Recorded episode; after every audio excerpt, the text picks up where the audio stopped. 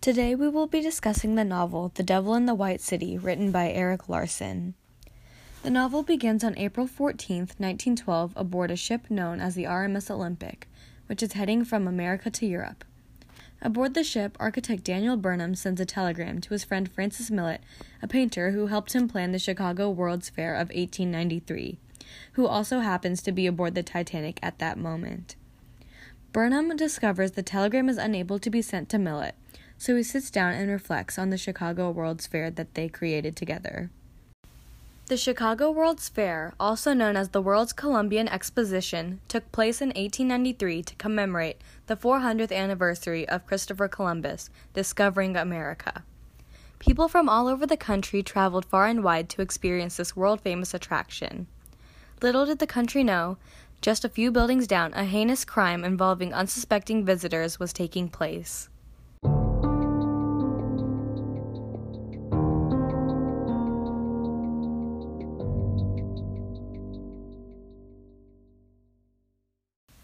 The scene shifts to Chicago, which is shown to be a fast paced, free, new, and exciting place for men and women, both young and old. Chicago is described as being a place where people are losing their sense of morality, as the risks of death increase drastically, but people still believe it could never happen to them. In the novel, Larson conveys what he sees as irony between the magical fair and the dark murders occurring in the same area at the same time. The initial narrator, Daniel Burnham, discusses the obstacles he faced during construction of the World Fair and describes the process in establishing the fair in Chicago. While Burnham is working on constructing the fair, another story develops alongside it. This one about a charming malicious man named H. H. Holmes, who moves to Chicago to find work as a doctor in August 1886.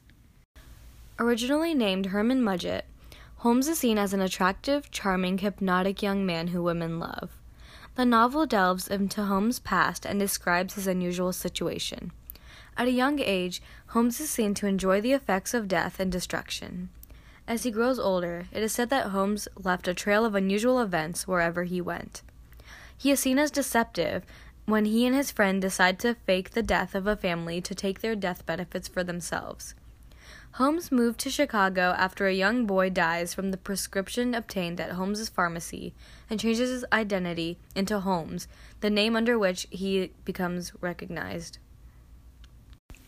As time goes on, Holmes purchases the building across from his pharmacy, designs it to suit his future malicious plans, and then opens it up as the World's Fair Hotel.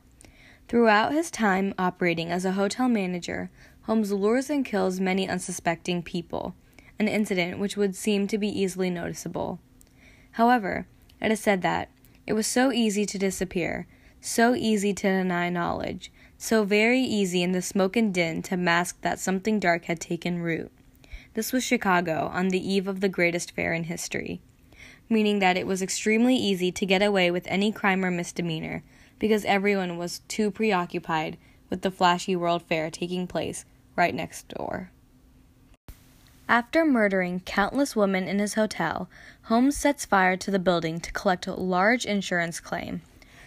Investigators begin to search cases involving Holmes and discover that he is responsible for the death of three of one of his workers' children and is sentenced to death. At the end of his life, he claims that he is transforming into the devil, and various people associated with his execution die mysteriously. The book, The Devil in the White City, shows the contrast between the magical World Fair and the dark murders committed by Holmes, both of which took place minutes away from each other. Throughout the mysterious aspects of Holmes' actions and the light-hearted intentions of the Chicago World's Fair, the differences are extremely varied.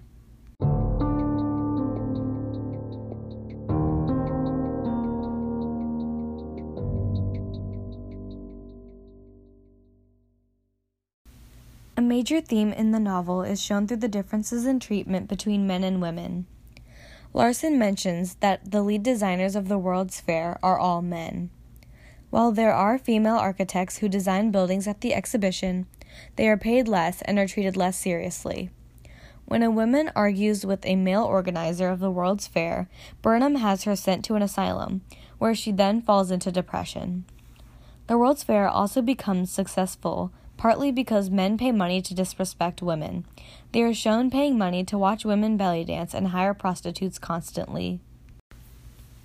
In a similar way, Holmes takes advantage of women who find him attractive or who are in economic need due to unfair pay and must stay at his hotel. This shows that the devil in the White City is really the city itself and its culture, which allows Holmes's brutal murders to occur without immediate repercussions, and is also the same city and culture that allows men to patronize women at the World's Fair. There is a similarity between Holmes's crimes and the World's Fair's success, in the sense that both involve treating women more like objects rather than human beings.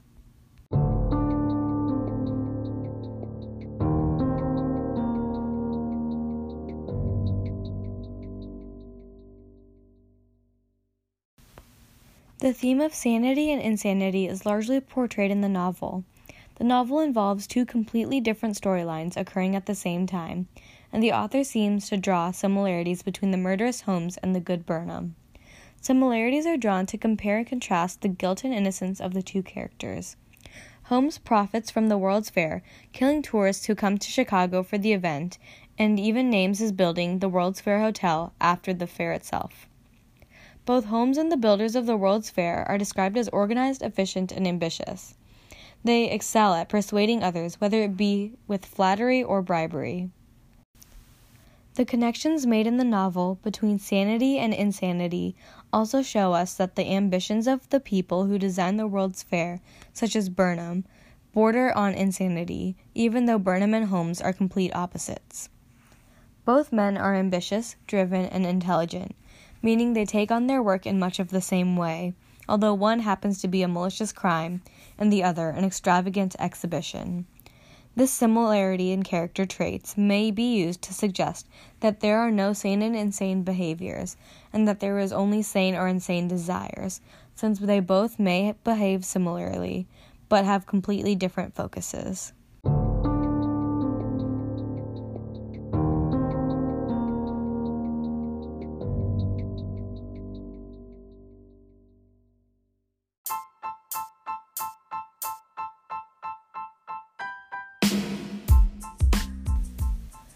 I hope you enjoyed this week's discussion of The Devil in the White City by Erik Larson.